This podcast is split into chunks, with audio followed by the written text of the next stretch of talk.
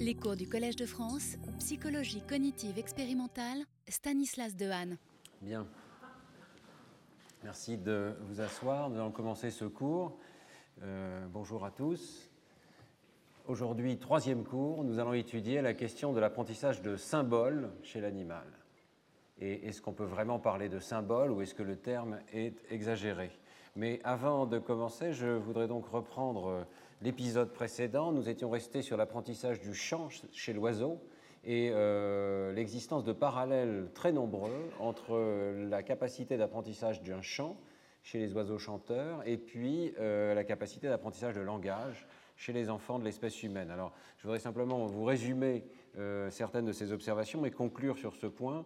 donc, d'abord, l'existence de parallèles dans la structure même de ces chants, et on y reviendra dans un cours ultérieur où on regardera la syntaxe des chants chez l'oiseau, euh, mais euh, il y a effectivement une organisation hiérarchique avec des notes enchâssées dans des syllabes, enchâssées dans des motifs, euh, des variations dialectales au sein d'une même espèce génétiquement identique, il peut y avoir des chants différents, et un apprentissage qui se produit en deux étapes, un peu comme chez l'homme. Il y a un apprentissage au niveau sensoriel d'abord, euh, de la même manière que chez l'enfant, il y a un apprentissage de la compréhension du langage et des sons même du langage avant de pouvoir le produire.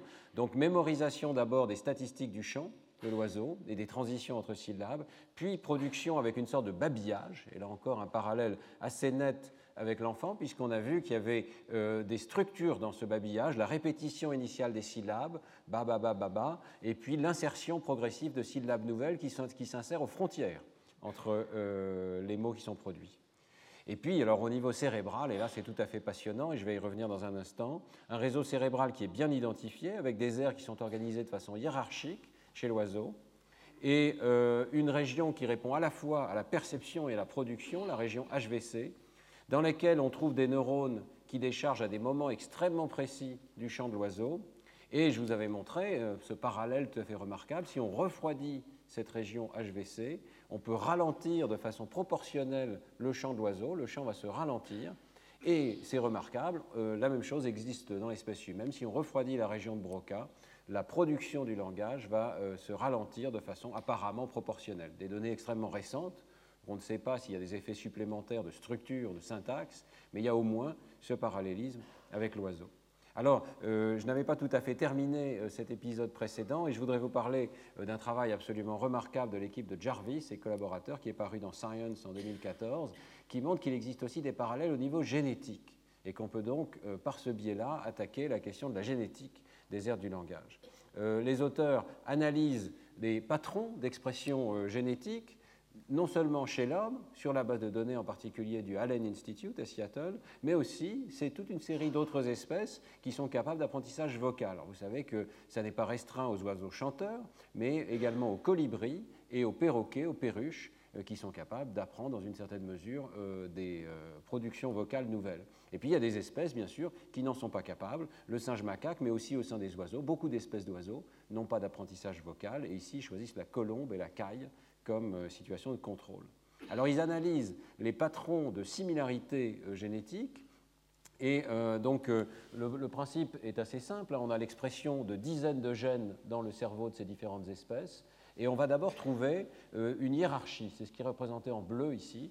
Donc vous avez des gènes qui ne vont s'exprimer par exemple que dans le télencéphale et d'autres qui vont s'exprimer que dans la région RA. Alors on va pouvoir représenter ça sous forme de cette hiérarchie en bleu ici, d'autres gènes qui vont s'exprimer dans euh, l'ensemble du cerveau. Et euh, on trouve ensuite des parallèles systématiques entre les patrons d'expression de ces gènes, euh, donc l'expression plus élevée ou plus faible dans certaines régions que dans d'autres, dans le cerveau de l'oiseau et dans le cerveau de l'espèce humaine voyez que l'oiseau n'a pas strictement parlé de cortex, mais il a un pallium, et beaucoup euh, de chercheurs ont euh, documenté l'hypothèse que le pallium a une certaine correspondance avec le cortex. Eh bien, on trouve cette correspondance ici dans cette analyse génétique. En fait, les correspondances sont à énormément de niveaux. Alors, on va les regarder une par une. D'abord, dans le tronc cérébral, vous avez une correspondance dans euh, les deux noyaux qui, chez l'oiseau, chez l'homme, sont associés à la production vocale c'est le nucléus ambiguus ici, dans l'espèce humaine. Il y a un noyau équivalent et avec des gènes qui sont exprimés de façon très similaire euh, chez l'oiseau chanteur.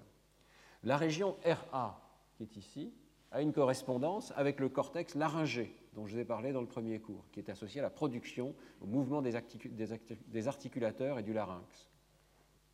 L'air X, qui est ici, ressemble au putamen. C'est comme s'il y avait une sorte de circuit sous-cortical, striatal, euh, correspondant au noyau gris, au noyau de la base, euh, dans euh, le cerveau de l'oiseau.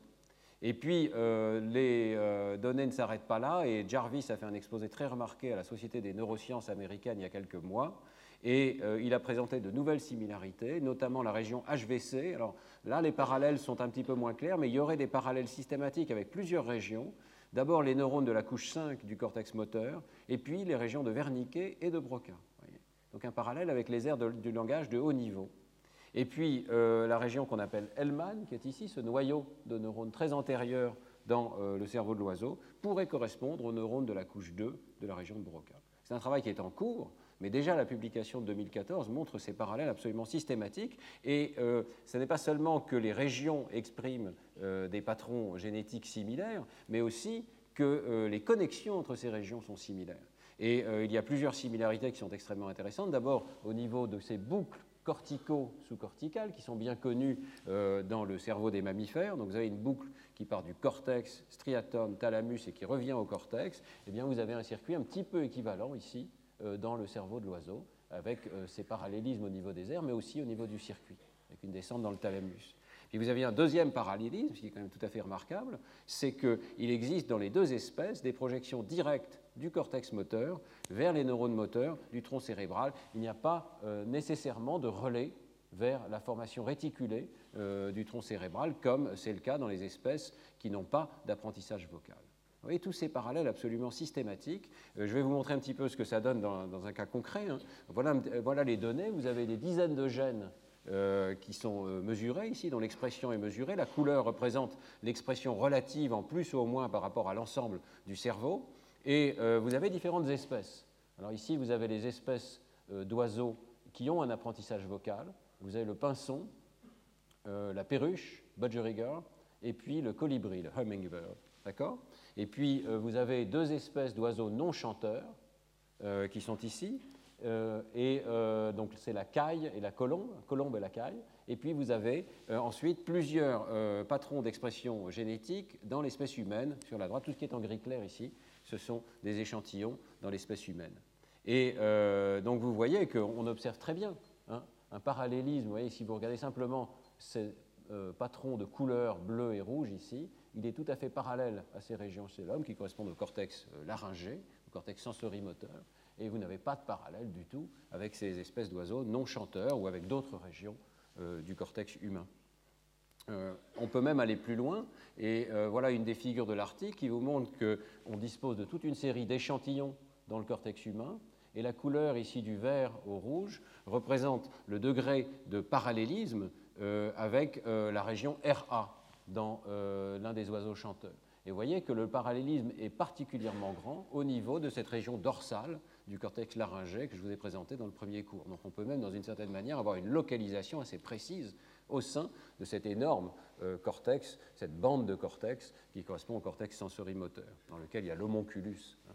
Donc c'est une région bien particulière de contrôle du larynx qui a ce parallélisme génétique. De la même manière, on peut faire le même travail dans le noyau gris et voir que le parallélisme entre l'air X et les noyaux gris se situe à un niveau bien particulier qui est dans le putamen. Et vous savez que c'est dans le putamen de l'hémisphère gauche que l'on trouve les activations liées au langage dans l'espèce humaine. Donc ce sont vraiment des parallèles tout à fait étroits. Et euh, ce qui est tout à fait étonnant, c'est que ces parallèles existent entre plusieurs espèces d'oiseaux qui se trouvent dans des clades différentes. Vous voyez, ici, on a les perroquets, les perruches, les colibris et euh, les euh, passereaux, les oiseaux chanteurs. Et euh, des travaux sont en cours pour regarder s'il y a des parallèles similaires dans une autre espèce de mammifère qui est assez distante de nous, qui sont les chauves-souris, qui ont aussi un apprentissage vocal. Mais déjà dans les oiseaux, on voit que cette capacité d'apprentissage vocal a dû évoluer de façon indépendante dans des clades complètement différentes. Et c'est la, thèse des auteurs qu'il s'agit d'une évolution convergente, d'une analogie. Il n'y a pas eu d'ancêtre commun nécessairement qui était capable d'apprentissage vocal, mais il y a eu évolution convergente dans plusieurs euh, lignées différentes, et avec, vous voyez, des divergences extrêmement anciennes. 68 millions d'années pour les différentes espèces d'oiseaux qui sont considérées ici, mais 310 millions d'années entre l'homme et les oiseaux en question. Donc très probablement une évolution convergente, ce qui voudrait dire qu'un petit peu comme les gènes qui codent pour les opsines euh, dans euh, les récepteurs la rétine, eh bien, euh, il y a des contraintes extrêmement fortes sur la fonction et sur le développement des circuits neuronaux qui font que seulement certains circuits génétiques, moléculaires, peuvent acquérir une certaine fonction. C'est assez étonnant de penser que finalement les circuits neuronaux ne sont pas si universels et plastiques que ça. Il y a une canalisation vers certains circuits, certaines organisations de circuits, même si le circuit peut être distribué de façon différente dans l'espace, comme on le voit si on regarde l'anatomie de ces circuits, hein, la distribution dans l'espace est assez différente, mais la fonctionnalité est la même, et même au niveau génétique, il peut y avoir convergence. Alors ce qui est intéressant, évidemment, c'est que ça nous permet de commencer à avoir des hypothèses sur quels gènes sont les plus importants pour ces circuits du langage. Et on commence à avoir donc un modèle animal génétique assez précis de ces aires du langage. voilà un exemple c'est le gène euh, SLIT1 qui est euh, bien décrit dans l'article, dont l'expression est régulée par FOXP2, dont je vais parler dans un instant, qui est un gène plus connu associé au langage. Et euh, vous voyez ce qui se passe, ce gène est sous-exprimé, on voit très très bien ici, dans les trois espèces d'oiseaux qui sont capables d'apprentissage vocal, et pas du tout, on ne voit pas cette espèce de trou noir ici d'expression génétique, dans les deux espèces contrôle qui n'ont pas d'apprentissage vocal. Et que se passe-t-il chez l'homme? Eh bien, par rapport au cerveau entier où ce gène s'exprime à un certain niveau, vous avez une baisse d'activité, d'expression de ce gène, parallèle à ce qui se passe chez l'oiseau, précisément dans le cortex associé au contrôle du larynx et des articulateurs. Donc il y a vraiment un parallélisme assez étroit ici, et il en est de même pour euh, d'autres gènes qui sont listés ici. Je n'ai pas tout mis, hein. il, y en a, toute une série qui sont listés dans l'article, qui sont autant de candidats pour euh, un parallélisme et donc un rôle assez étroit dans le contrôle de la mise en place des circuits de production et peut-être de contrôle euh, du langage. Et que certains de ces gènes sont sous-exprimés, d'autres sont surexprimés dans le, cortex laryngé.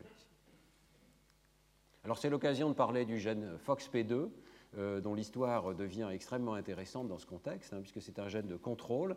Euh, je pense que beaucoup d'entre vous euh, connaissent ce gène. Pour ceux qui ne connaissent pas, il a été découvert dans une famille anglaise, la famille KE, famille qui présentait un clair déficit génétique. On voit ici le, pédigré de cette famille. Il a été suivi sur quatre générations. Hein, et 15 personnes dans cet arbre présentent des troubles d'articulation et des troubles de production du langage. Et euh, la génétique a montré de façon remarquable que tous ces membres avaient une mutation ponctuelle sur le gène FOXP2 et euh, donc des troubles du langage ainsi qu'une dyspraxie orofaciale. Donc euh, il faut faire attention, on a dit à un moment, Steve Pinker a dit un peu vite, c'est un gène de, la grammaire. Bon, ce n'est pas un gène de la grammaire, c'est un, gène qui régule peut-être certains circuits associés au traitement du langage, mais clairement, sa dysfonction affecte bien au-delà de la sphère du langage, simplement la capacité d'articuler convenablement, de bouger des articulateurs. Alors, cela dit, c'est extrêmement intéressant. Pourquoi? D'abord parce que c'est la première mutation autosomique dominante qui affecte le langage parlé, et il n'y a pas que des troubles en production, il y a des troubles discrets en compréhension. Euh, il y a eu de l'imagerie cérébrale chez cette famille, et on trouve des réductions de matière grise au niveau anatomique dans la région de Broca, et une anomalie d'activation qu'on voit ici de la région de Broca. Ici, vous voyez, dans un groupe contrôle, on a une belle activation de la région de Broca, par exemple, lorsqu'on demande aux gens de produire des verbes associés à des noms, une tâche qui avait été inventée par Michael Posner et ses collaborateurs. Donc je vous dis gâteau, je veux dire manger, etc. Eh bien, lorsque les sujets font cette tâche, on ne voit pas cette belle activation concentrée dans la région de Broca. Bon, ces images sont un peu curieuses. Je dois dire que la qualité hein, de l'imagerie cérébrale euh, qui a été menée dans cette famille euh, n'est pas extraordinaire. Donc ces publications sont extraordinaires parce que la famille est remarquable. On aimerait évidemment euh, qu'il y ait plus de scans, que les données soient de meilleure qualité. Tout ça est un petit peu ancien maintenant, mais il faut se rendre compte de la difficulté de recruter autant de membres d'une même famille pour participer à une imagerie cérébrale. Donc il y a au moins un certain nombre d'indices qui suggèrent qu'aussi bien sur le plan anatomique sur le plan de l'activité cérébrale, euh, la région de Broca n'est pas organisée de façon normale, et également le putamen. Hein. donc il y a l'aspect sous-cortical également, ça va devenir important. Et alors, euh, nous avons au laboratoire, même si ce travail, là encore, n'est pas aussi parfait qu'il devrait être, hein, il porte sur 94 sujets, ce qui est beaucoup pour l'imagerie cérébrale, mais peu pour la génétique. Mais chez 94 sujets, on avait observé que les polymorphismes euh, du gène FOXP2 dans la population normale, eh bien, un euh, site particulier de polymorphisme ici affecte l'activité de la région de Broca, un autre affecte l'activité du cortex laryngé dans une situation de lecture ou d'écoute de phrases. Donc il y a certainement des indications que le circuit du langage est modulé par euh, l'organisation génétique propre à chaque individu sur le gène FOXP2, jusqu'à des pathologies vraiment dramatiques dans cette famille KE. Alors, euh, qu'est-ce que c'est que ce gène FOXP2 Eh bien, c'est un gène qui code pour un facteur de transcription, qui est régulateur de toute une cascade génétique, dont on a vu tout à l'heure euh, l'un des gènes SLIT1. Et puis, ce qui est intéressant aussi, c'est que c'est un gène qui est extrêmement conservé. Donc on le trouve chez de très nombreuses autres espèces, y compris les oiseaux, vous voyez. Et euh, il a quand même des spécificités propres à l'espèce humaine. Il y a deux mutations, euh, deux substitutions d'acides aminés qui euh, distinguent notre version de FOXP2 de celle du chimpanzé. Et il y a seulement trois substitutions d'acides aminés par rapport à la version chez la souris. Donc on a l'impression aussi qu'il y a pu y avoir une accélération de l'évolution de ce gène, qui a pu correspondre peut-être à euh, un phénomène particulier dans l'espèce humaine, une pression donc d'évolution qui est relativement récente. C'est tout ceci qui rend ce gène intéressant, mais pas seulement. Alors, bien sûr, euh, vu qu'il y a une conservation de ce gène, on peut aller étudier ses effets dans d'autres espèces. Et c'est remarquable de voir qu'il est impliqué dans la communication vocale, aussi bien chez la souris que chez les oiseaux. Donc, même à une très grande distance, plus de 310 millions d'années de divergence évolutive. Et euh, où est-ce qu'il a ses effets? Il a ses effets dans l'air X, euh, donc l'analogue du striatum, donc l'analogue potentiel du putamène, hein, qu'on a vu tout à l'heure. Euh, il s'exprime de façon saisonnière au moment où les oiseaux vont avoir un apprentissage vocal. le lien est tout à fait étroit. Il se réexprime au moment où l'oiseau va devoir apprendre son chant. Ici, il y a des espèces qui apprennent chaque année. Et eh bien, chaque année, ce gène va être surexprimé. Et alors, on peut interférer, bien sûr, avec ce gène, et on trouve des déficits d'apprentissage vocal, non seulement chez l'oiseau chanteur, mais même chez la souris. Alors euh, là, ça vous surprend peut-être, mais les souris vocalisent, ça a été découvert il n'y a pas si longtemps. Elles vocalisent dans des euh, hauteurs tonales tout à fait élevées, donc on ne les entend pas forcément, ce sont des sons très aigus, mais ils existent, et des anomalies ont été décrites, notamment dans les communications entre les petits et la mère, euh, donc euh, on ne sait pas très bien euh, quel est le rôle exact de ces vocalisations, mais c'est intéressant de voir qu'il y a un trouble de la vocalisation lorsqu'on interfère avec le gène FOXP2. Et je voudrais mentionner enfin le travail de Wolfgang Hénard avec Svante Pabo, qui a exploré ce qui se passe. Alors là, c'est tout à fait fascinant. Lorsqu'on prend une petite souris et que par manipulation génétique, on lui donne la version humaine du gène FOXP2. Donc on appelle ça les souris humanisées. On ne va pas très loin puisque c'est un gène qui est euh, humanisé. Donc euh, la souris ne parle toujours pas, malheureusement. Euh, ce serait intéressant sinon. Mais elle présente quand même des modifications. Et alors les auteurs se concentrent sur le striatum, dans lequel on a vu ce lien hein, euh, avec euh, le langage. Et dans le striatum, on trouve des différences assez importantes entre euh, les deux espèces de souris, enfin les souris humanisées ou pas. Et la souris humanisée présente une augmentation de l'apprentissage, en tout cas de l'un des corrélats de l'apprentissage, qui est la dépression à long terme dans le striatum dorsolatéral. Vous voyez qu'ici, après un épisode d'apprentissage, eh il y a une dépression à long terme plus importante dans la souris qui a la version humanisée du gène. Et on peut même essayer de déterminer quelle est euh, la substitution d'acides aminés spécifiques euh, qui joue un rôle. Et les auteurs euh, font tout un travail à ce sujet. Il y a aussi des changements dans l'apprentissage procédural, donc même au niveau comportemental. Vous voyez que les souris ne se comportent pas de la même manière et la souris humanisée a une accélération de l'apprentissage procédural. Ici, c'est une technique d'étude de la navigation spatiale et euh, vous voyez que euh, la souris doit apprendre en quelque sorte un geste euh, mécanique, elle doit apprendre à tourner à droite, voilà. quelle que soit l'orientation des indices dans l'environnement, elle doit apprendre une procédure. Et eh bien cet apprentissage procédural s'accélère chez la souris qui a la version humanisée du gène. Donc, dans cette situation, on peut se demander si ça n'est pas un circuit lié à l'automatisation des gestes, et peut-être à l'automatisation des gestes du langage, peut-être à ce qu'on appelle le chunking, la capacité de créer des euh, morceaux à partir des éléments euh, qui sont présents donc, dans la chaîne du langage, qui pourraient être ici facilités par euh, cette version humanisée du gène FOXP2. Euh, donc vous voyez que c'est un faisceau d'indices extrêmement convergent et je pense que la situation devient très intéressante puisqu'on a donc, contrairement à ce qu'on aurait pu penser il y a seulement quelques années, des modèles animaux extrêmement pertinents des circuits du langage et même certains gènes candidats pour un parallélisme extrêmement étroit entre apprentissage vocal chez l'animal et euh, apprentissage du langage chez l'homme. Donc la situation va devenir, à mon avis, de plus en plus intéressante dans les années à venir. Alors, euh, ceci conclut donc la section de mon cours sur la communication animale spontanée, euh, avec quand même, on l'a vu, des limites très importantes. Bon, il est extrêmement clair que la communication vocale spontanée existe dans de très nombreuses espèces euh, qui ne sont pas l'espèce humaine. Tout à fait clair, et on est très loin d'avoir couvert la totalité. Je n'ai pas parlé du chant des baleines, je n'ai pas parlé du cri des marmottes. Vous avez compte qu'il y a un avantage évolutif considérable à utiliser la communication vocale chez de très nombreuses espèces. Alors, il faut quand même introduire un certain nombre de distinctions. Donc, on a vu au départ des espèces où ce système de communication est très figé. Je vous ai parlé par exemple des singes vervés ou des singes de Campbell, où il y a une vraie référence sémantique, c'est-à-dire qu'il y a différents cris qui correspondent à différents contextes, mais, euh, et ils sont utilisés à bon escient, ils sont utilisés dans les deux sens. Hein le singe va produire un cri particulier dans une situation donnée, et puis il va comprendre dans une certaine mesure le cri lorsqu'il est, est produit par d'autres, et il va agir de façon appropriée. Vous vous souvenez de ces singes qui grimpent aux arbres lorsqu'ils pensent qu'il y a une panthère, par exemple, euh, autour d'eux?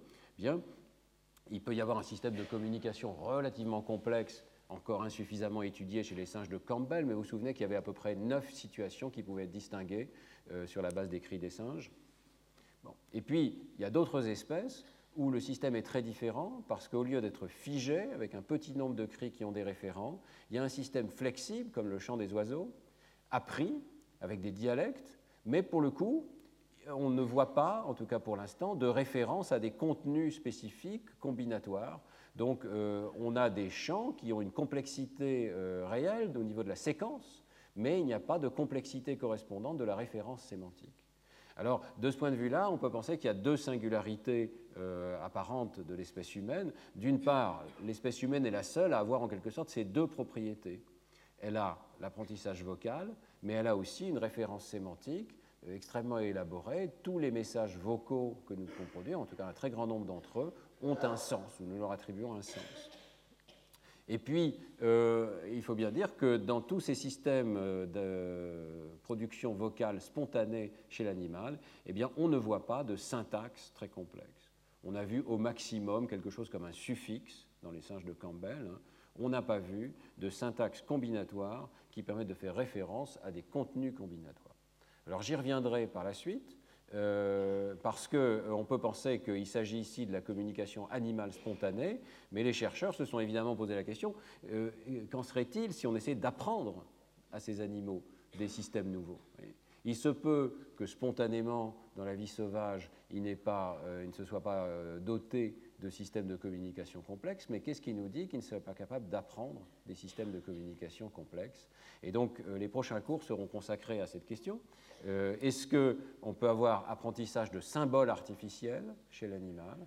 Et est-ce qu'on peut avoir apprentissage de grammaire artificielle, c'est-à-dire de combinaison de symboles, euh, des choses qui ne se trouveraient pas dans la nature, mais qui seraient quand même euh, partie intégrante de ce qu'un animal est capable d'apprendre?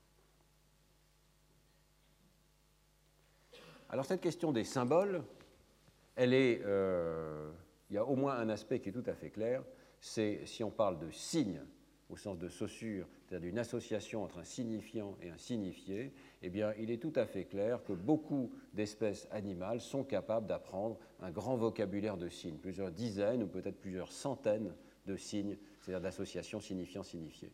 Euh, un exemple euh, classique sur lequel je reviendrai dans un autre cours, celui de Kanzi, qui est un bonobo qui a été étudié par Sue Savage Rambo ici. Je vais vous montrer la, vidéo correspondante. Et... Banana. Banana. Very nice. Banana. Banana. Alors là, vous avez un tableau de signes. Vous voyez qu'il y en a vraiment euh, plusieurs dizaines, plus d'une centaine. Hein. et euh, Kanzi est capable euh, d'utiliser ces signes à, apparemment à bon escient face à des situations correspondantes, par exemple une banane qui est vraiment présente devant Kanzi. Et là, vous voyez, Kanzi est aussi capable d'entendre le mot anglais correspondant et de pointer vers le signe correspondant. Donc il y a une sorte de relation triangulaire entre le mot anglais, le signe arbitraire qui a été choisi ici par euh, les Rumbaud, et puis euh, l'objet correspondant. On va voir quelques exemples. Peanuts. Peanut. Thank you. Will you find eggs? Sherman. Egg. Good. Can you find milk? Milk. Milk. Good. How about apple? Apple. Very good. How about Sue?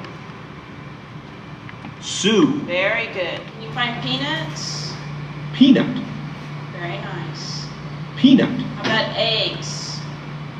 Egg.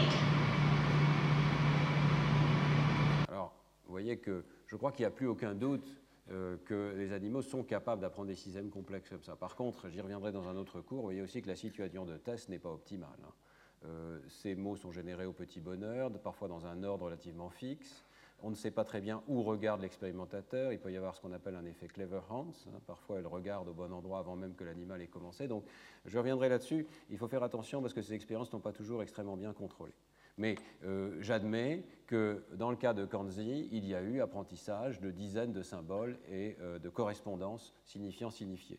Même chose, et, et heureusement, il y a beaucoup d'exemples hein, dans la littérature. Donc, David et Anne Premack, pendant des années, ont entraîné euh, des chimpanzés, dont la fameuse Sarah, et euh, il rapporte ses expériences dans un livre qui est tout à fait intéressant à lire d'ailleurs. hein.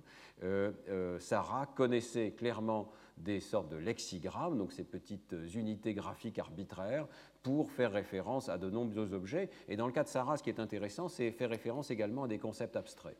Donc par exemple, Sarah avait un symbole pour dire pareil, qui est une espèce de trapèze orange ici, et puis un autre symbole pour dire différent. Et elle était capable de comprendre une sorte de phrase dans laquelle on dit pomme, pareil, pomme, ou bien pomme, différent, banane. Et elle était capable de compléter le symbole central ici de manière appropriée, suivant que les objets étaient pareils ou différents. Donc il y a clairement la référence à une sorte de concept de haut niveau. Euh, de la même manière, euh, mais là euh, peut-être de façon un petit peu plus ambiguë, il semble que Sarah ait appris un symbole qui veut dire c'est le nom de. Voyez? Donc ici on a un symbole arbitraire qui est associé à banane, on a la vraie banane, et entre les deux il y a un symbole qui signifie nom de la banane. Donc banane, nom de la banane. Et euh, également un symbole de négation qui apparemment était aussi utilisé relativement à bon escient par Sarah. Donc ici, symbole pour banane n'est pas le nom de la pomme. Et euh, Sarah était apparemment capable d'utiliser ce type de symbole, de lexigramme, de façon appropriée euh, dans des situations où on lui demandait par exemple de compléter les symboles ici au centre. Bon, ça ne veut pas dire qu'elle comprenait la négation complètement, ceci est discuté assez bien par Prémac, il ne va pas euh, aussi loin euh, qu'on pourrait le, penser, hein. il est extrêmement prudent et à mon avis a raison sur les compétences de Sarah, mais retenons simplement qu'il peut donc y avoir association signifiant-signifié, que le signifié peut être complètement arbitraire, des petits symboles graphiques, et que le signifié, lui, peut être vraiment un objet relativement abstrait comme pareil différent. Il y a encore beaucoup d'autres exemples. Je vais vous parler dans un instant de Tetsuro Matsuzawa et du chimpanzé, la chimpanzé Ai. Il y a eu le cas de Allen et Beatrice Gardner avec Washoe, plus de 350 gestes de l'American Sign Language. Donc là, c'est un peu différent. Ce sont des gestes manuels qui étaient appris et reconnus. Et je voudrais surtout pas vous laisser penser que ça n'existe que euh, chez les primates ou que chez les chimpanzés. Euh, il y a des exemples, par exemple, chez le chien. Je vous avais parlé il y a quelques années de ce travail publié dans Science chez le chien Rico par Joseph Cole, euh, qui était capable d'aller chercher un objet dans la salle d'à côté sur la base de son nom. Va chercher le dinosaure, va chercher le poisson, et le chien va chercher l'objet correspondant. Et puis encore euh, Irene Pepperberg avec son perroquet Alex, qui était venu nous en parler dans le séminaire, et même chez le dauphin, Louis Hermann, on verra dans, un prochain cours, a appris des symboles au dauphin. Donc je n'ai guère de doute que beaucoup d'espèces sont capables d'associations euh, signifiant, signifié. Maintenant, qu'est-ce que ça veut dire? Alors là, il faut discuter un petit peu plus finement qu'est-ce que c'est qu'un symbole, et est-ce que ces relations sont des relations symboliques? Et je m'appuierai sur deux euh, publications intéressantes, celle de Deacon, c'est un livre qui s'appelle Symbolic Species, et un article plus court et très lisible d'Andreas Nieder qui regarde l'évolution de la référence symbolique. Et tous les deux euh, s'appuient sur les travaux du philosophe américain du 19e siècle, Charles Sanders Peirce, pour introduire une distinction entre plusieurs sortes de signes. Donc le terme signe, il faut s'entendre sur la terminologie, le terme signe, c'est le terme générique qui indique une relation entre signifiant et signifié, dans le sens de Saussure. Maintenant, il peut y avoir plusieurs sortes de signes. Et euh, voilà la typologie qui est proposée. Des icônes, des indices et des symboles. Alors, qu'est-ce que c'est que les icônes? Eh bien, ce sont des situations où il y a une relation systématique, non arbitraire, entre un signifiant et un signifié. Donc voilà une icône, si on peut dire, une icône des temps modernes. Euh, vous reconnaissez, vous n'avez pas besoin d'avoir de langage, vous n'avez pas besoin d'apprendre quelque chose de particulier pour reconnaître qu'il y a là une personne au travail. Et donc, euh, au moins le sens personne au travail, peut-être pas le sens de danger, mais le sens de personne au travail est véhiculé par une icône. D'accord? Ça, c'est le premier niveau. Deuxième niveau qui est proposé, le niveau des index, des pointeurs, si on peut dire.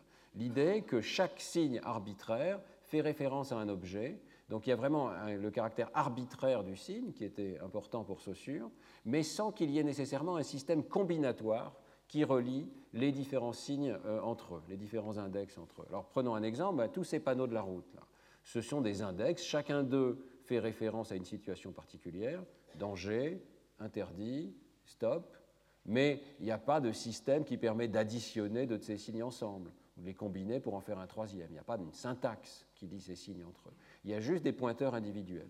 D'accord? Euh, Peut-être un autre exemple, c'est le bus 63. Certains d'entre vous ont peut-être pris le bus 63. Ben, c'est un usage des nombres qui est un usage indexical. C'est-à-dire que le nombre 63 n'est pas utilisé comme un système d'arithmétique, on ne peut pas additionner le bus 53, 63 et le bus 51, mais il y a un pointeur. Le 63 pointe vers une ligne ou un bus particulier. Donc même si là, ça prend la forme d'un nombre, en fait, c'est un nombre qui est utilisé dans un sens extrêmement restreint, un index. Alors on arrive justement euh, au troisième niveau, qui est le vrai niveau symbolique. C'est celui dans lequel les signes sont reliés entre eux par l'intermédiaire d'un vaste système combinatoire de relations. Il y a des relations de signe à signe. Et par le biais de ces manipulations de signe à signe, on peut euh, en déduire des relations entre les objets. Il y a un isomorphisme au sens mathématique, entre les relations entre les signes et les relations entre les objets. Alors Andreas Nieder nous propose cette figure qui me paraît très intéressante. Donc dans un cas, vous avez ici les index. Chaque index pointe vers un objet correspondant. Vous avez les signes et les objets. Très différent ici lorsque vous avez un système de référence symbolique, puisque vous voyez qu'il existe bien sûr des relations verticales, mais elles sont à double sens. Et puis il y a des relations entre signes. Tout ceci forme un vaste système de signes. Donc il y a des relations horizontales ici entre les signes, et elles sont isomorphes de relations entre les objets. Donc je peux faire un calcul sur les signes, je peux faire de l'algèbre mentale, et je vais me retrouver avec un résultat au niveau des objets qui a du sens, qui correspond à ce qui se passe au niveau des objets. L'exemple typique, c'est l'arithmétique. Je peux faire un calcul au niveau des symboles, je peux calculer 5 plus 15, je vais faire les manipulations algébriques correspondantes, 5 et 5, 10, euh, je rajoute la dizaine, ça fait 20, je vais trouver 20, et cette quantité 20 a une correspondance dans le monde extérieur, ça correspond à une quantité sur les ensembles d'objets, ça correspond à ce qu'on obtient si je combine 15 objets et 5 objets. Donc euh, le niveau des symboles est intéressant parce qu'on peut faire des calculs en interne, à l'intérieur de son cerveau, en manipulant uniquement des symboles, donc des, des, objets qui sont légers, manipulables, mais on obtient à la fin un résultat qui a du sens, qui nous permet de faire des prédictions sur ce qui se passe dans le monde extérieur. Donc la vraie question, c'est est-ce que les animaux ont des symboles? À quel niveau de cette hiérarchie est-ce qu'ils se situent? On vient de voir qu'ils ont plus que des icônes, ils ont des relations arbitraires, mais est-ce qu'ils ont uniquement des index ou est-ce qu'ils ont de vrais symboles? Alors voilà donc un exemple de vrai symbole, hein, les, chiffres arabes. Euh, vous voyez que non seulement chaque euh, quantité a son signe particulier, mais ces signes sont reliés entre eux, on le voit ici, puisqu'il y a les dizaines qui sont communes et les unités qui varient. Alors, je vous dirai donc dans le cours d'aujourd'hui que les animaux peuvent apprendre des dizaines, voire des centaines de relations signifiant-signifiées, mais qu'elles fonctionnent plutôt comme des indices que comme des symboles. Et c'est donc une distinction très importante. C'est encore discuté, hein, et tout ceci peut changer à mesure que des expériences nouvelles apparaissent, mais il y a au moins deux différences avec les vrais symboles. D'abord, cette notion de réversibilité, une relation à double sens ici, et puis, dans un cours ultérieur, on verra l'absence de système de règles, complexes en tout cas, qui relient les signes entre eux. Donc ces deux indices, les relations bidirectionnelles et les relations horizontales entre signes, suggèrent qu'il euh, y a quelque chose de particulier au symbole de l'espèce humaine et que chez les animaux, on trouve plutôt des signes que des symboles. Alors je vais vous donner plusieurs exemples pour voir quand même que cet apprentissage de symboles, de signes plutôt chez l'animal, euh, va assez loin. Euh, donc j'ai choisi ici un exemple classique dont je vous ai déjà parlé d'ailleurs dans le cours sur les nombres, qui est l'apprentissage de symboles numériques chez le chimpanzé AI, qui a été étudié par Tetsuro Matsuzawa. Ça fait maintenant, je crains, de le dire, 32 ans cette publication. Hein. Euh, mais toujours des études absolument passionnantes de Tetsuro Matsuzawa. Euh, donc, dans cette publication euh, de 1985, Tetsuro Matsuzawa montrait qu'un chimpanzé, une chimpanzé plutôt, avait été capable d'apprendre des symboles pour faire référence à l'identité d'un objet, à la couleur d'un objet et au nombre d'objets qui étaient présents. Vous voyez ici une fraction du vocabulaire qui a été appris par cet animal. Hein, vous avez un certain nombre de noms de couleurs, rouge, orange, vert, euh, qui chacun correspondent à des euh, formes différentes, et puis les chiffres arabes qui correspondaient aux quantités correspondantes. Donc là, un système qui nous est familier, mais celui-ci, après tout, fonctionne tout aussi bien pour faire référence à des objets ou à des couleurs. Et alors, euh, l'animal était capable, donc, lorsqu'on lui présentait un ensemble d'objets, de choisir trois formes pour décrire ce qu'il avait sous les yeux. Alors l'apprentissage des nombres était particulièrement intéressant et fait l'objet de cette publication de 85 parce qu'on voit déjà que ça n'est pas quand même comparable à l'espèce humaine. D'abord, il faut des heures et des heures d'apprentissage. Donc euh, en haut ici, vous avez les courbes d'apprentissage euh, par étapes successives et vous avez, je crois que c'est en jours, je ne suis pas absolument sûr, c'est très long, euh, et vous avez le nombre d'heures correspondantes au-dessus. Donc vous avez 4 heures pour apprendre les symboles 1 et 2, 7 heures pour apprendre les symboles 1, 2 et 3, 6 heures totales hein, d'apprentissage pour apprendre les symboles 1, 2, 3, 4, etc. Et vous voyez que ça ne s'accélère absolument pas. Et il se passe un phénomène extrêmement curieux et intéressant, c'est que euh, à chaque fois que l'animal apprend un symbole nouveau, il est obligé, de façon euh, brève, de désapprendre le symbole précédent. Donc ici, vous avez l'apprentissage de 1 et de 2. Vous voyez que les courbes sont très lentes à décoller. On atteint un critère qui, je crois, doit être de l'ordre de un, peu moins de 80% ici. Et euh, donc, ce n'est pas 100% il faut quand même des jours et des jours d'apprentissage, un total de beaucoup d'heures pour arriver à apprendre à utiliser 1 et 2. Maintenant, on introduit 3. Vous voyez que euh, le symbole 3 apparaît. Est-ce qu'il serait possible de ne pas avoir de téléphone pendant le cours, s'il vous plaît? Ce serait vraiment bien. Merci. Donc voilà, on introduit le symbole 3, et vous voyez que euh, l'animal met du temps à apprendre, mais aussi il doit réapprendre le symbole 2. il est reparti une performance extrêmement basse. Et à chaque fois qu'on introduit un symbole nouveau, ici on introduit 4, et eh bien le symbole précédent 3 qui était connu repart presque à 0 ici. Et c'est la même chose pour 4 et pour 5.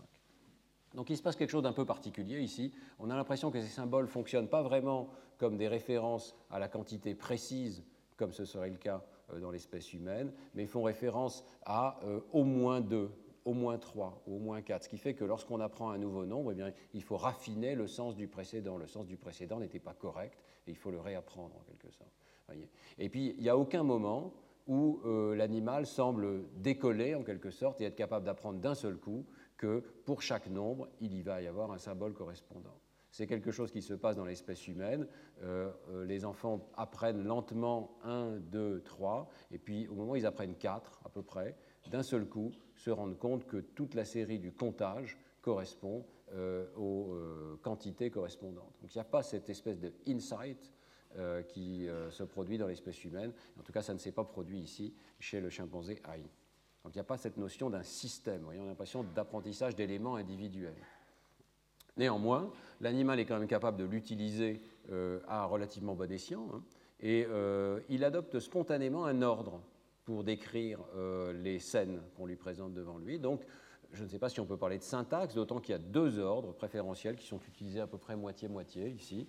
Euh, l'ordre, c'est euh, couleur, objet, nombre, ou bien objet, couleur, nombre.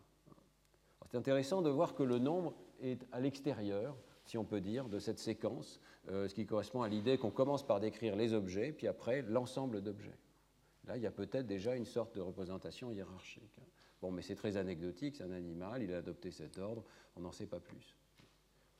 Il a adopté ces deux ordres, d'ailleurs, il ne s'est pas fixé sur une syntaxe absolument euh, reproductible. Alors, euh, les euh, recherches avec cet animal sont allées beaucoup plus loin et Matsuzawa a continué au fil des années. Ici, nous sommes 15 ans plus tard et voyez ce qu'est capable de faire ce chimpanzé.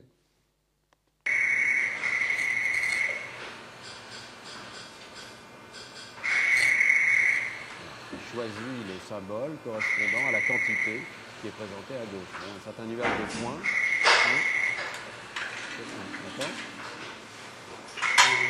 Essayez de faire aussi vite. C'est assez difficile de voir si, euh, si, le chimpanzé a bon ou pas. Là, il a bon pratiquement à tous les essais. Il est assez précis, et il sélectionne parmi tous les chiffres arabes possibles et il trouve la bonne quantité. Je le son. Donc il y a vraiment une capacité qui est devenue maintenant extrêmement précise hein, de choisir pile la bonne quantité associée au nuage de points à gauche. Malheureusement, pas complètement documenté sur le plan de qu'est-ce qui a été entraîné et où est la généralisation. C'est toujours ce problème. Il y a eu énormément d'entraînement, 15 ans de travail avec cet animal. On n'arrive plus à savoir ce qui est nouveau et ce qui est entraîné. Mais ce qui est clair, c'est que le résultat de l'entraînement est quand même euh, spectaculaire. Je vous montre un autre film encore plus spectaculaire.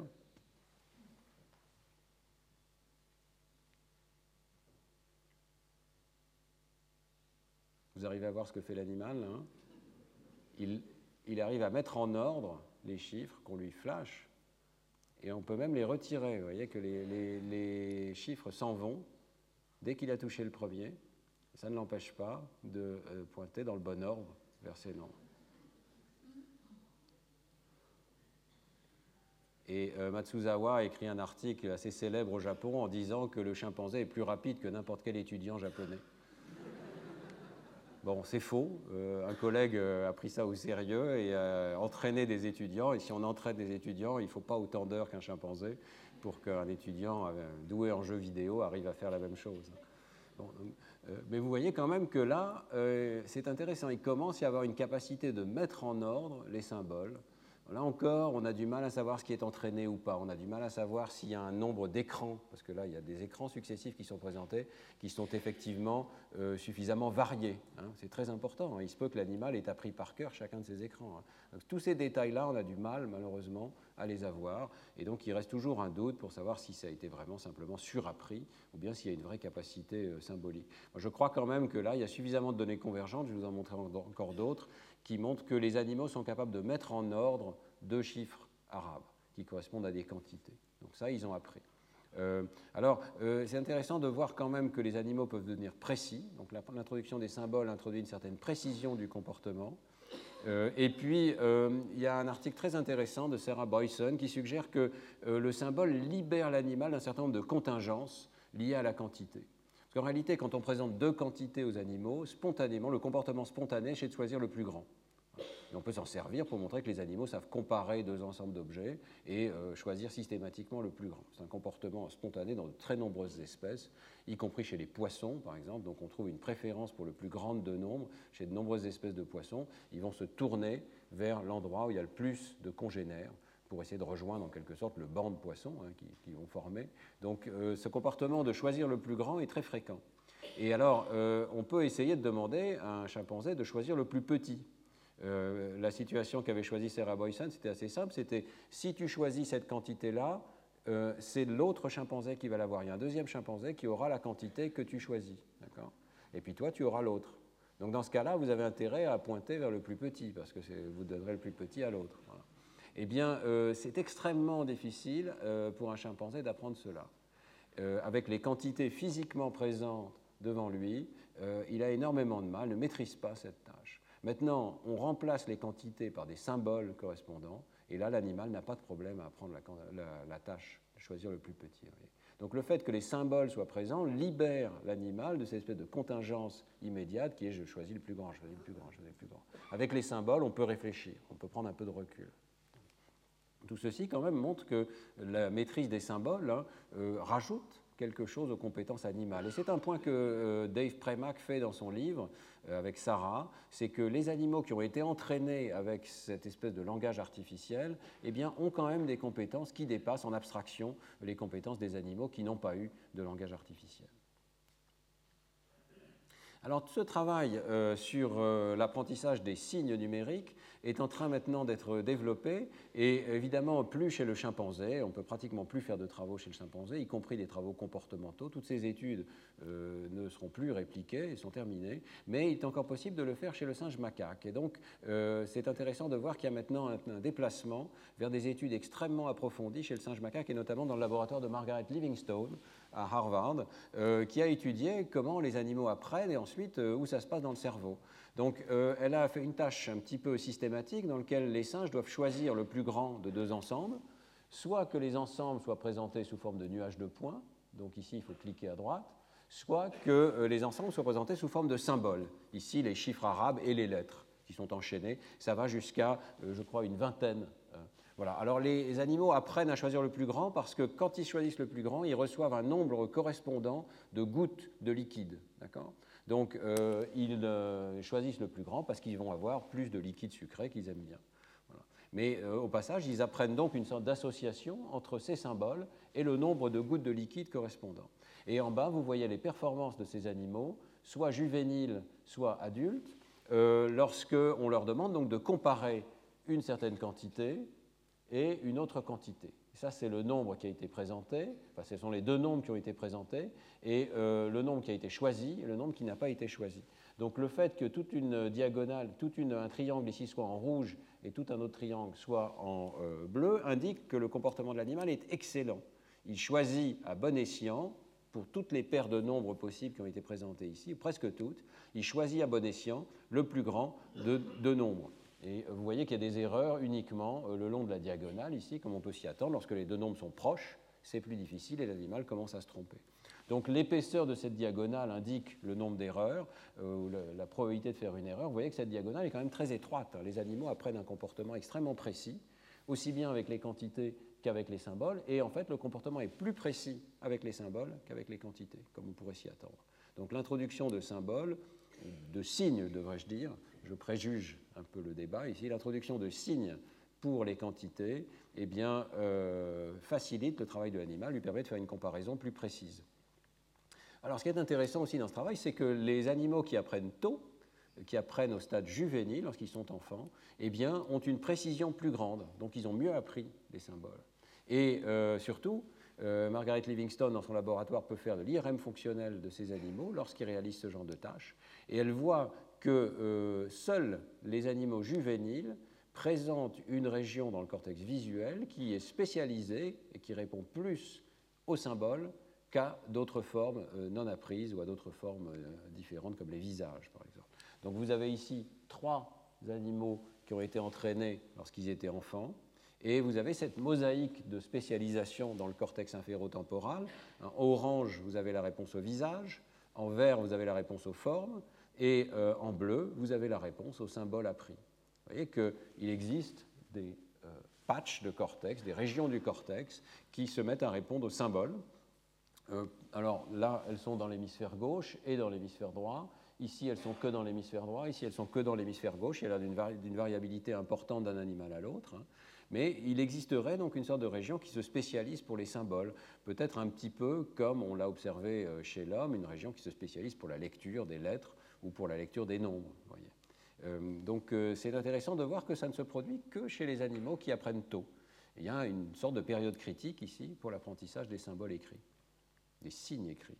Alors est-ce que c'est vraiment la même chose que la forme visuelle des mots, euh, l'air que nous avions étudié avec Laurent Cohen? Je ne pense pas, parce qu'il y a quand même une dépendance assez importante des types de symboles qui sont utilisés. Dans une expérience ultérieure, Margaret Livingstone apprend aux animaux plusieurs types de symboles. Ça peut être des lettres, ça peut être des formes de Tetris, vous voyez, des configurations de carrés différents, ça peut être des visages qui font référence aux quantités. Donc tous ces symboles, tous ces systèmes de signes plutôt, font référence euh, aux mêmes quantités. Mais euh, c'est un petit peu comme si on apprenait le chinois versus euh, l'alphabet, vous voyez donc des systèmes de signes différents pour faire référence au même domaine. Eh bien, euh, on observe que ce n'est pas systématiquement la même région qui se spécialise pour tous euh, ces systèmes de signes. On observe des régions différentes suivant qu'on présente des visages, des visages caricaturés qui sont en bleu clair ici, des euh, lettres qui sont en bleu foncé ou des formes de Tetris qui sont en vert clair. Donc on a l'impression qu'il y a une dépendance très importante de la forme particulière des signes sur la topographie de l'activation dans le cortex. Alors, euh, c'est différent dans l'espèce humaine. Dans l'espèce humaine, il y a eu des expériences, par exemple, euh, d'abord où on apprend simplement l'alphabet versus le chinois, et c'est presque la même région euh, qui s'active. et puis, même si on apprend, par exemple, un alphabet formé de visages, une expérience intéressante. Un alphabet de visage, eh bien, ce n'est pas l'air des visages qui s'allume, c'est plutôt la région de la forme visuelle des mots.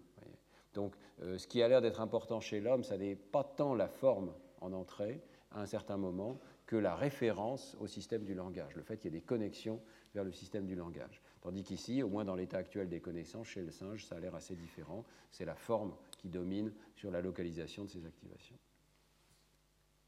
mais c'est quand même très intéressant. Et puis alors, Margaret Livingstone va encore plus loin elle se pose la question hein, de savoir si on peut combiner des signes entre eux, et donc elle va demander à ces singes d'additionner. Est-ce qu'ils sont capables de faire une addition? Le protocole euh, est assez simple. On va présenter, bon, parfois on demande simplement de choisir parmi euh, deux symboles, deux signes, lequel est le plus grand. Vous voyez ici soit des nuages de points qui sont des quantités explicites, soit un premier système de signes, les chiffres arabes, soit un deuxième qui sont ces formes de type Tetris. Là. Et puis, dans certains essais, on va demander à l'animal d'additionner. On va lui présenter par exemple 3 et 6, on va lui demander de choisir par rapport à 9. Ou bien ces quantités, on va demander si le total ici est plus grand que là. Donc quand l'animal clique de ce côté-là, il reçoit le total, le nombre de gouttes de liquide correspondant au total euh, des, euh, des objets indiqués ou des signes qui sont présents. Alors vous voyez que la performance de l'animal est quand même remarquablement bonne. C'est toujours pareil, hein, euh, la diagonale blanche ici indique les endroits où il y a beaucoup d'erreurs. Vous voyez que dès qu'on s'éloigne de la diagonale, donc dès que les nombres euh, à comparer sont suffisamment différents, eh bien l'animal va faire nettement mieux que le hasard, va répondre presque convenablement, un peu moins bien évidemment que s'il y a deux nombres isolés, mais euh, quand même avec une précision importante et qui diminue vers les grands nombres. Et euh, ça a conduit donc les auteurs à conclure que l'animal savait additionner.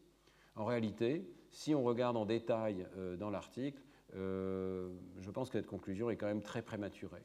Il se passe quelque chose, l'animal ne fait pas rien avec les deux objets ici, mais ça n'est pas proprement parler une addition. si on regarde en détail, bon d'abord, il a fallu des jours entiers pour que la performance commence à ressembler à cette diagonale ici. Et euh, en fait, si on regarde en détail, l'animal n'attribue pas le même poids au grand nombre et au petit nombre. En fait, ce qui se passe au début de l'apprentissage, c'est que l'animal se comporte comme s'il ne regardait que le plus grand des deux nombres. Donc dans cette situation-ci, il va regarder bien sûr 9 d'un côté et 6 de l'autre, et négliger complètement le 3 qui est là. Et donc euh, il euh, détermine son comportement par lequel des deux nombres est le plus grand, et ensuite lequel de ces deux ensembles d'un côté et de l'autre est le plus grand. Donc il ne fait pas l'addition. Et le poids du deuxième nombre, le plus petit ici, est à zéro. Et c'est seulement très progressivement que ces poids vont décoller de zéro sans jamais atteindre une valeur qui serait une pente de 1, vous voyez, qui voudrait dire que vraiment on considère avec la même force le grand nombre et le petit nombre. Donc il y a une sorte de comportement de raccourci là qui est en gros, ben, c'est un peu comme avant, je dois comparer un nombre à gauche et un nombre à droite, donc je prends le plus grand de gauche, le plus grand de droite. Il y a un truc en plus, il y a un signe en plus. Euh, je vais apprendre à le pondérer un petit peu plus, je vais rajouter quelque chose, mais la quantité que je rajoute euh, n'est pas euh, directement liée au nombre en question. Et il y a même la possibilité, j'avais fait des analyses sur ces données, que l'animal se comporte un petit peu comme on le ferait d'un point de vue bayésien. Donc il sait aussi que les quantités ne dépassent pas, je crois, 25. Et quand la quantité ne dépasse pas 25, ben, ça veut dire que par exemple, si vous avez, si l'un des nombres c'est 24, bah, l'autre ne peut pas être plus grand que 1. Voyez si l'un des nombres est 23, l'autre ne peut pas être plus grand que 2, etc. Il y a des contingences entre les deux nombres dont la somme ne peut pas dépasser 25. Et il semble que l'animal utilise ces contingences et se débrouille pour dire, bon, je vais regarder la plus grande des deux quantités, je vais ajouter quelque chose, ce quelque chose va dépendre de la taille du premier, euh, et euh, j'ai appris à travers des dizaines, et en réalité des dizaines de milliers d'essais, euh, à combiner ces deux nombres pour obtenir la récompense la plus élaborée. C'est très très différent d'un comportement d'addition exact. Vous voyez que ce n'est pas du tout exact, hein, puisqu'il y a vraiment un grand nombre d'erreurs sur la diagonale. Il y a des erreurs tout à fait curieuses, même avec les tout petits nombres. Et là, vous voyez qu'on s'écarte même de la diagonale, donc il y a des biais de l'animal, ce qui peut se comprendre. Hein, lorsque, le plus grand des deux nombres est petit, ben, il y a de bonnes chances, par régression à la moyenne, que la somme euh, soit relativement grande. Donc euh, l'animal ici euh, fait des erreurs très importantes qu'on ne verrait pas chez un petit enfant. Donc je pense, même si ça ressemble à une addition, je pense que ça n'est pas une addition. C'est un jugement bayésien qui combine les trois signes, qui les fait rentrer dans un jugement, mais qui n'est pas un vrai comportement d'addition. Tout ceci à discuter, bien entendu. Hein. Ce n'est pas ce que disent les auteurs dans l'article, même s'ils parlent d'une pondération des nombres, ce qui s'écarte évidemment de l'addition. Ils parlent de normalized quantity coding, donc une sorte de normalisation qui se produirait dans le cerveau de l'animal. Tout ça pour vous dire que cet exemple, qui est quand même très récent, il y a quelques années, c'est l'un des plus élaborés que nous ayons de combinaison de signes euh, chez l'animal. Il n'y a pas beaucoup mieux que ça.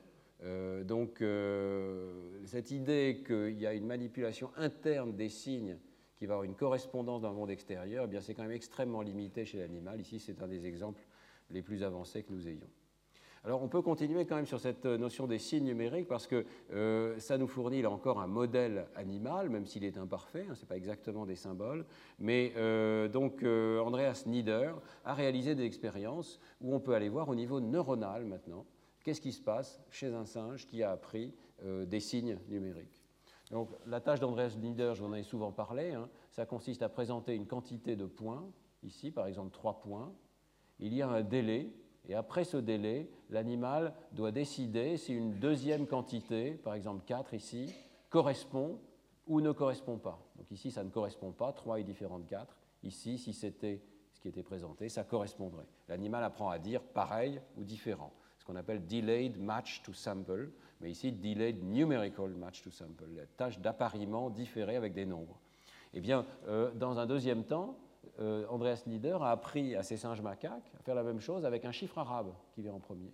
Donc cette fois-ci, on voit le chiffre 3, il y a un délai, et on doit dire si trois objets c'est pareil, ou quatre objets c'est différent.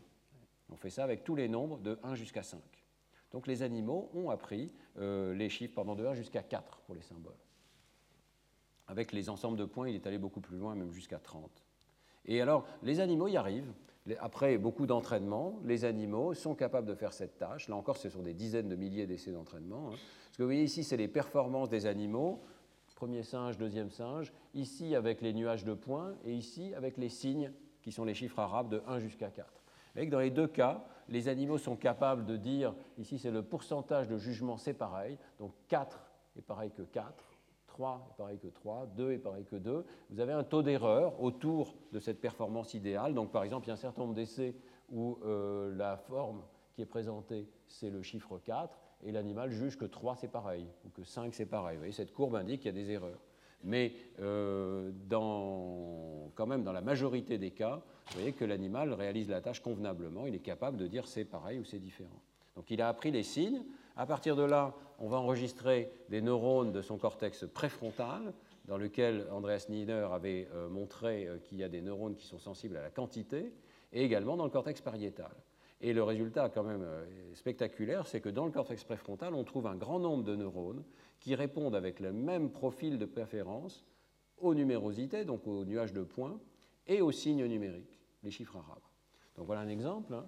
Vous avez ici un neurone qui décharge pendant la présentation de l'échantillon et surtout pendant le délai dans lequel il n'y a plus rien sur l'écran. Vous voyez que ce neurone préfère 4, donc il décharge beaucoup plus lorsqu'il y a 4 objets ici, mais il décharge aussi beaucoup plus lorsqu'il y a le symbole, signe arabe, le chiffre arabe, 4, et moins pour 3, moins pour 2, moins pour 1. Donc il y a une courbe d'accord avec euh, une réponse monotone ici, mais d'autres neurones ont une préférence pour 3, une préférence pour 2, une préférence pour 1. Donc, courbe d'accord pour les nombres, mais y compris pour les signes. Et euh, il y a même peut-être une précision un petit peu plus grande lorsque c'est des signes, des chiffres arabes, que lorsque c'est euh, des nuages de points qui sont présentés. On a l'impression d'une courbe presque digitale ici, avec un taux de décharge qui dépend d'une quantité précise, un signe précis, et euh, qui varie beaucoup moins lorsqu'on présente les autres signes à une distance de plus 1, moins 1, plus 2, moins 2, etc. Et euh, le résultat qui est intéressant aussi, c'est que ces neurones se trouvent dans le cortex préfrontal. Voyez qu'on en trouve quand même un grand nombre, 157 hein, ont été enregistrés, et euh, pratiquement pas dans le cortex pariétal du singe. On trouve de nombreux neurones qui répondent à la quantité, d'autres neurones qui répondent aux signes, mais pas la combinaison des deux. La combinaison des deux a l'air de se produire dans le cortex préfrontal. Alors c'est euh, une situation intéressante, difficile à interpréter. Ça veut dire que le cortex frontal intervient à un niveau d'abstraction supplémentaire. C'est lui qui a l'air de faire se rencontrer la quantité et le signe correspondant. Mais euh, là, euh, ça n'est pas la même chose que ce qui se passe chez les êtres humains. Chez les êtres humains, avec Manuela Piazza, en utilisant l'imagerie cérébrale, on a montré qu'il y a une rencontre entre le symbole et la quantité qui se produit dans le cortex pariétal. Et donc on peut se demander s'il y a un apprentissage de correspondance, mais chez le singe macaque ici, ces correspondances demandent un effort, ne sont pas automatisées, sont associées à une mobilisation du cortex préfrontal, alors que dans notre espèce, il y a automatisation complète du lien entre signifiant et signifié. On avait montré par exemple qu'il y a un lien tellement direct que ça peut même être non conscient. Dans l'espèce humaine, on peut flasher un chiffre arabe pendant une durée très brève, il n'est pas vu par le sujet, et pourtant, il va activer la quantité correspondante. Donc, chez le singe macaque, on a l'impression qu'il y a une dépendance beaucoup plus grande d'un effort, peut-être conscient, de se rappeler la correspondance entre le signe et la quantité. En tout cas, ça mobilise le cortex préfrontal, et il n'y a pas cette notion d'une correspondance ailleurs que dans le cortex préfrontal, pour l'instant en tout cas, hein, avec ces enregistrements qui sont toujours limités. Deux individus, quelques régions qui ont été testées donc, euh, ça nous donne une idée très concrète de ce que, peut être la rencontre signifiant-signifié dans les mêmes neurones, dans le cortex préfrontal. Mais ça nous dit aussi que ce n'est peut-être pas la même chose qui se produit chez l'homme. Chez l'homme, on a l'impression qu'il y a un déplacement de ces signes ailleurs que dans le cortex préfrontal. Alors je vais terminer en vous parlant de cette notion d'équivalence entre les stimuli, parce que c'est un point clé. Dans euh, l'espèce humaine, nous avons une réversibilité, ça marche dans les deux sens. La relation entre signifiant et signifié marche dans les deux sens. Si euh, j'apprends qu'un objet s'appelle banane, eh bien je sais aussi qu'une banane, que le mot banane fait référence à cet objet particulier. ça marche dans les deux directions. Et on peut parler d'une relation d'équivalence complète si on considère que parfois on connaît des signes écrits ou des signes parlés, ou par exemple le mot pomme euh, écrit, le mot pomme parlé, correspondent à l'objet pomme. Il se peut que j'ai appris dans ce sens-là, la pomme est associée au mot pomme et le mot pomme s'écrit de cette manière-là, mais en réalité, je maîtrise les relations dans toutes les directions.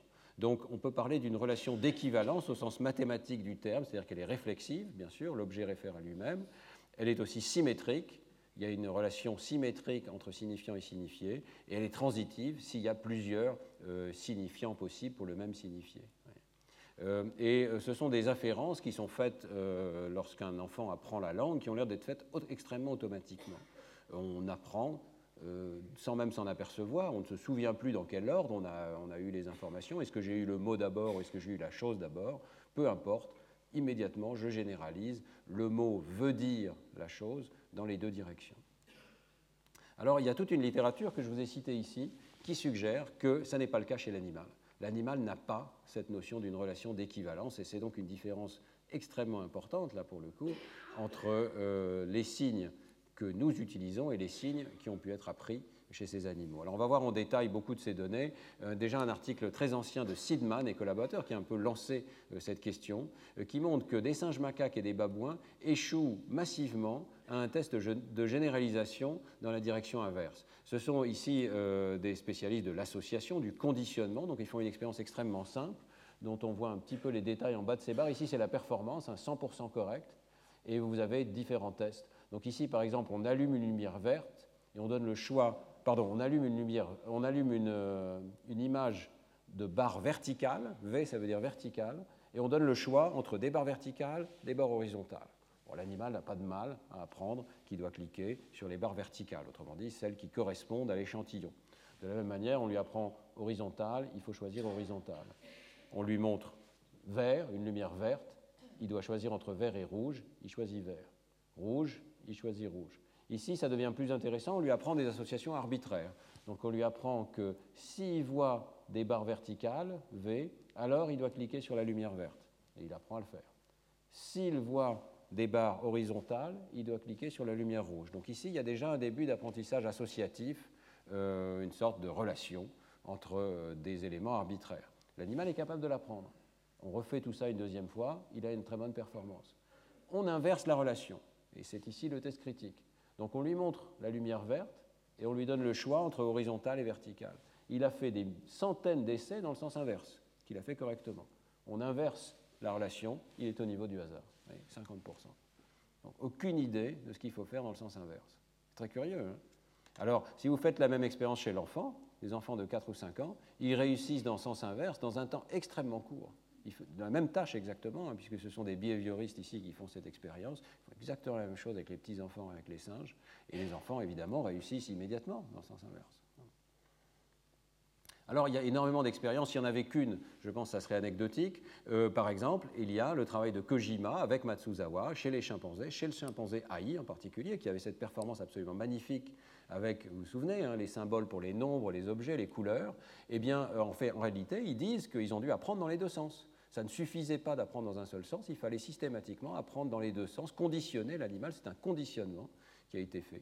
Et il teste explicitement cette idée ici en introduisant euh, des nouvelles couleurs. Donc euh, c'est une étape où euh, le chimpanzé AI a appris tous ces termes de couleurs, de gauche ici, cinq couleurs déjà connues, et on va lui en apprendre quatre nouvelles. Et là, on va contrôler très finement la manière dont c'est appris. Donc deux couleurs sont apprises en production et deux couleurs sont apprises en réception. En production, on montre un objet et AI doit indiquer le lexigramme correspondant. Et en réception, on montre un lexigramme et AI doit choisir un objet euh, parmi deux possibles. Donc à chaque fois, le niveau du hasard est 50%. Et voici les résultats, je vais les détailler un petit peu. Alors ici, vous avez la situation de, pardon, vous avez la situation de production, et ici, vous avez la situation de réception, donc qui correspondent à ces deux tâches différentes. Pour deux euh, symboles de couleur, on a utilisé la situation de production. Pour deux symboles de couleur, on a utilisé la situation de réception. Voyez que dans la première partie, les animaux apprennent. En tout cas, AI, ici, c'est un animal, apprend, donc à utiliser à bon escient deux symboles pour produire, deux symboles pour comprendre. Et euh, vous voyez, ça prend du temps quand même. Hein. Il y a plusieurs jours ici d'apprentissage pour atteindre à peu près 100% de réussite. À ce moment-là, on introduit de nouveaux objets, donc on lui montre des objets qu'il n'avait pas vus auparavant, et il utilise à bon escient les symboles deux d'entre eux en production, deux en réception. Jusqu'ici, tout va bien, généralisation à des objets qui n'ont pas été vus auparavant. Mais d'un seul coup, on inverse la tâche, donc on demande de faire dans l'ordre inverse. Les symboles qu'on utilise en production, on les utilise en réception et vice-versa. Et là, vous voyez que c'est la catastrophe. En réalité, la moyenne est à 50% ici, hein, euh, pour ce symbole-là. Euh, il peut y avoir par hasard utilisation à 100% dans la bonne direction, mais euh, vous voyez qu'en général, on est euh, en moyenne aux alentours de 50%. L'animal fait plein d'erreurs et il lui faut des jours entiers pour réapprendre l'apprentissage dans l'autre ordre. Alors que c'est un chimpanzé qui a appris des dizaines de symboles. Et les symboles qu'il a appris, il les a appris dans les deux sens. Donc on pourrait penser qu'il finit par généraliser dans les deux sens. Mais il y a quelque chose qui bloque là. Il y a un apprentissage qui ne se fait pas. Il y a une généralisation plutôt qui ne se fait pas. Alors, euh, même chose chez le babouin, il y a beaucoup d'études. Là, je voulais citer le travail de Joël Fagot, c'est un travail très récent euh, de l'équipe de Joël Fagot à Marseille. Euh, et leur hypothèse, c'est que peut-être il faut expliciter, de façon un petit peu plus claire à l'animal que c'est un apprentissage abstrait. Donc peut-être si on lui disait que les symboles sont associés à des catégories d'images et pas seulement à une image particulière, alors l'animal aurait envie de généraliser dans le sens inverse. Donc il teste cette hypothèse en prenant comme symbole des chiffres arabes, ici 1 et 2, c'est arbitraire, et l'un d'entre eux est associé à des objets et l'autre est associé à des voitures. Et pour chacun, chacune de ces catégories, il y a 60 exemplaires. Donc euh, on ne peut pas juste associer un symbole à un objet, il faut associer le symbole à la catégorie tout entière. Et les auteurs entraînent les 60 exemplaires dans un ordre fixe, objet, suivi du label. Mais il y a aussi un exemplaire qui est associé dans l'ordre inverse, label suivi d'objet. Donc il y a un exemple de ce qu'il faut faire dans l'autre sens. Eh bien, pour les 59 autres exemplaires qui sont réservés pour la généralisation, l'animal n'y arrive pas. En gros, euh, si vous regardez la colonne ici de droite, ce sont les performances moyennes. Ça tourne autour de 50%, 60%. Ce sont des performances bien plus mauvaises, peut-être légèrement meilleures que le hasard chez certains animaux, mais euh, dans tous les cas, euh, extrêmement mauvaises par rapport à la situation dans l'ordre inverse. Donc l'animal ne généralise pas de façon systématique dans l'ordre inverse de celui qu'il a appris. Pas du tout ce qui se passe chez, chez nous, quand on apprend un mot. Je vous dis, on l'apprend une fois, on ne se souvient absolument plus dans quel ordre on a euh, su les choses Est-ce que quand j'ai appris le mot fax, est-ce que j'ai vu le fax d'abord et après on m'a dit le mot fax, ou bien c'est dans l'ordre inverse J'en sais rien. Euh, j'ai appris une relation bidirectionnelle. J'ai un biais en fait pour une relation bidirectionnelle. Alors cette irréversibilité, on la voit même au niveau neuronal. Je vous remontre ici une diapositive que j'avais montrée dans mon cours sur le cerveau statisticien, le travail de Meyer et Olson, euh, qui se fait chez le singe macaque avec l'électrophysiologie. Ils ont appris aux animaux des séquences de deux images. Donc, euh, il ne s'agit pas à proprement parler de symboles, ce sont deux images qui jouent des rôles, vous voyez, un peu symétriques. Il y a six images qui viennent en premier, leading images ici, et il y a six images qui peuvent venir en second. Et lorsque cette image-là, A1, vient en premier, alors il y a beaucoup de chances que l'image B1 vienne en second. Donc on apprend des paires avec un ordre bien particulier. A1 est très souvent suivi de B1, A2 est très souvent suivi de B2, euh, euh, pardon, ici, A3 est très souvent suivi de B3. Il y a quelques exceptions qui permettent de tester la règle, de voir si l'animal a réellement bien appris. Et euh, on voit au niveau des réponses électrophysiologiques dans le cortex inférotemporal euh, que effectivement il y a eu apprentissage de la transition de A vers B, de A1 vers B1, A2 vers B2, etc. Donc ici vous avez les décharges de neurones du cortex inférotemporal qui préfèrent certains de ces objets. Euh, je résume un travail qui est assez complexe, hein, mais vous avez en gros des décharges à la première image ici et des décharges à la deuxième image qui sont réduites lorsque l'image est prédite. C'est une preuve que le cerveau agit comme un, prédicteur, hein, il prédit ce qui va se passer, il anticipe sur l'apparition de la deuxième image, et si la deuxième image est celle qui est prédite, celle qui est associée, il y a une réduction très forte de l'activité neuronale. Et si l'image n'était pas prédite, une décharge beaucoup plus intense. Donc une preuve que l'animal et que ces neurones particuliers du cortex inférotemporal ont appris la relation de A vers B. Mais maintenant, qu'est-ce qui se passe lorsqu'on inverse et qu'on présente B suivi de A?